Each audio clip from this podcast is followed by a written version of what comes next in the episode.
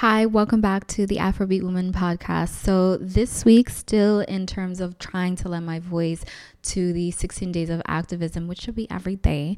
But the 2021 theme, as I mentioned last week, is Orange the World and violence against women and girls.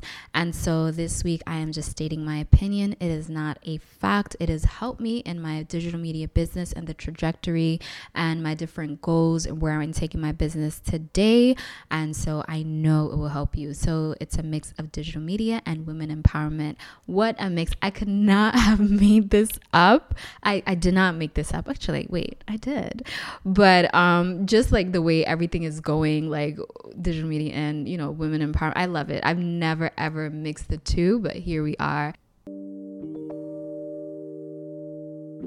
Welcome back to the Afrobeat Woman podcast. My name is Sheila Kamisri. Thank you so much for joining me.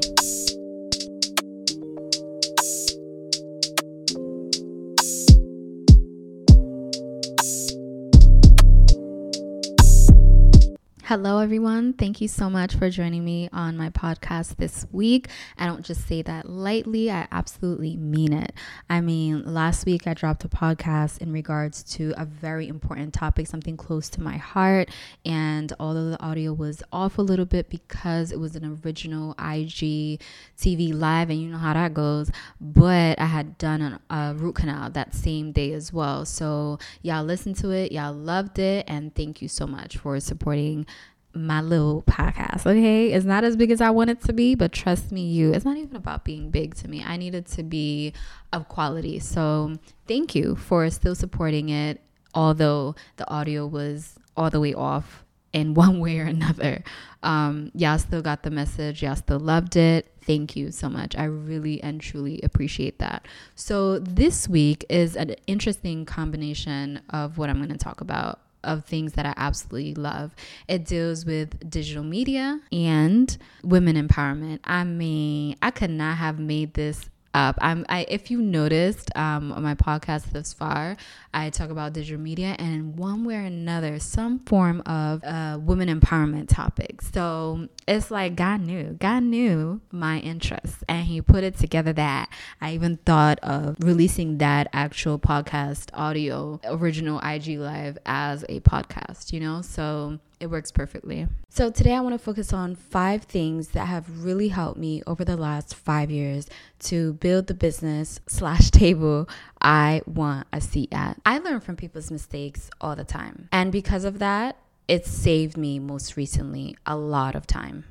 I know it sounds cliche, but honestly, I wish I knew that in the beginning. A lot of times in the creative industry where people want to take it seriously anyway, people think that they need to put out their best, absolute best work, and which you do, honestly. But what if you don't know the tools and resources to make sure that you have the best work and the team to put out there? Do you just not put out any content? I remember when I first started, I started off recording with my iPhone. And because I didn't know how to edit about two years ago, I was like, we're just gonna put out this content. And it was really good. I mean, there was no edit whatsoever that I did except for a proper intro and a proper outro, in that you're not seeing me going to press up the record button or going to press the end button. And that was my grand idea of how I thought I was going to, you know, be doing things until I was able to learn. In a nutshell, make sure you're learning not only from your favorite creatives, but also implementing the ideas in your own way. How I first started is not how I'm doing things today. Two years ago, because I didn't know how to edit anything, I would just straight do the whole interview that I had and or do my whole presentation for a solo uh, IGTV on my own because that's just the way I needed to do it until I was able to learn. And I was not going to give up. I was not going to not do anything because, oh, I didn't have a team. Oh, I didn't have a professional camera. I had my iPhone. I used that. okay. And so learning as you go is part of the creative process, and especially learning from people's mistakes because oftentimes in the creative industry, anyway, if you've noticed, a lot of people give up because they feel like they need a team. They feel like they need all these tools and resources, which they do, to get to where they need to be. However, technology is here, my friends. As long as we use it, as long as we keep implementing and putting out quality over quantity, we're going to be good. And yes, that means sometimes by the time you reach year mark five or wherever you are in your journey, it could be week two, you might not like what you first started off with because you've gained certain skills that you didn't have before. And because of that, you apply what you learn. That's how I do things. The second step I've used in building the table I want to see at is have a plan beyond blowing up on social media because before you blow up on social media, of course, it doesn't happen overnight. Sometimes it happens overnight for some people, and sometimes it doesn't. And even those ones that it does happen to overnight, they don't even know what to do with that success. But the ones that have a plan beyond blowing up on social media, meaning you're not gonna be thirsty to do every single uh, challenge, for example having a plan beyond social media, in my opinion, means you're providing value enough that people are going to be able to pay you for whatever skill it is that you have. The third step I've used in building the table I want to see at is focusing my efforts on the skills that I need to be at the next level to achieve all my goals. This step for me included learning how to edit videos and audio. Once I learned how to edit for myself and started putting out content, I started getting clients before I started getting clients, I had to put out content. So before I can put out content, I had to, of course, learn. And so that's what I did. So before I share with you the rest of my steps that I use to build the table I want to see at, I want to share with you some of the determining factors that make a podcast successful and ways that you don't have to feel as much pressure as a creative podcaster. Oftentimes, numbers really confuse and or hinder or hurt really a creative because they feel like, oh, they don't have this many likes, shares, subscribers, or whatever the case.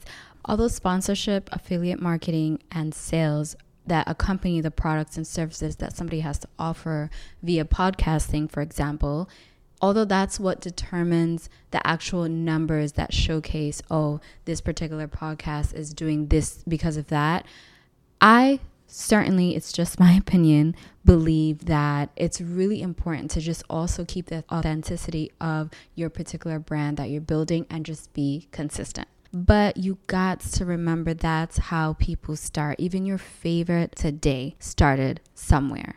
And some started even on YouTube. The goal should never be numbers and views. It should always be quality over quantity. And thanks for attending Shiva Talks.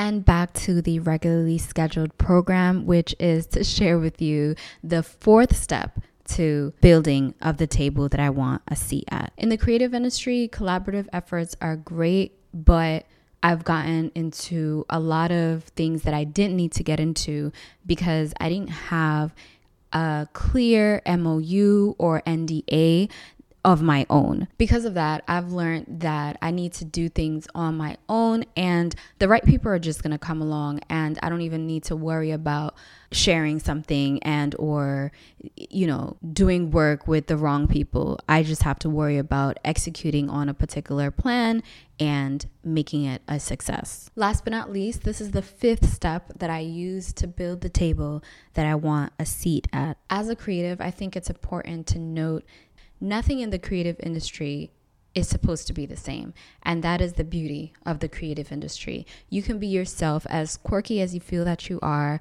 and or different that you might think that you are that is your strength. So just a quick recap. The number one step I said that I use to build the table that I want to see at is learning from people's mistakes and implementing your own creative ways to make something your own. The second step is making sure that you have a plan around the content that you're putting out because it's important to know that you have to have a plan beyond blowing up on social media. The third step is to focus on the skills that you need to keep your business going and also deliver for your clients.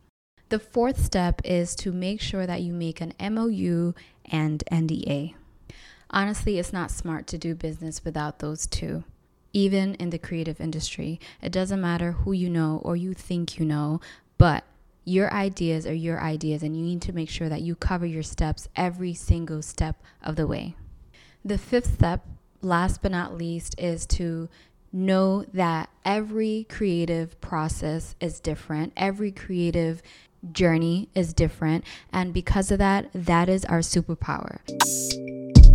I hope you've been inspired to beat to the drum of your own divine purpose. Till next time, I'll catch you later. Bye bye.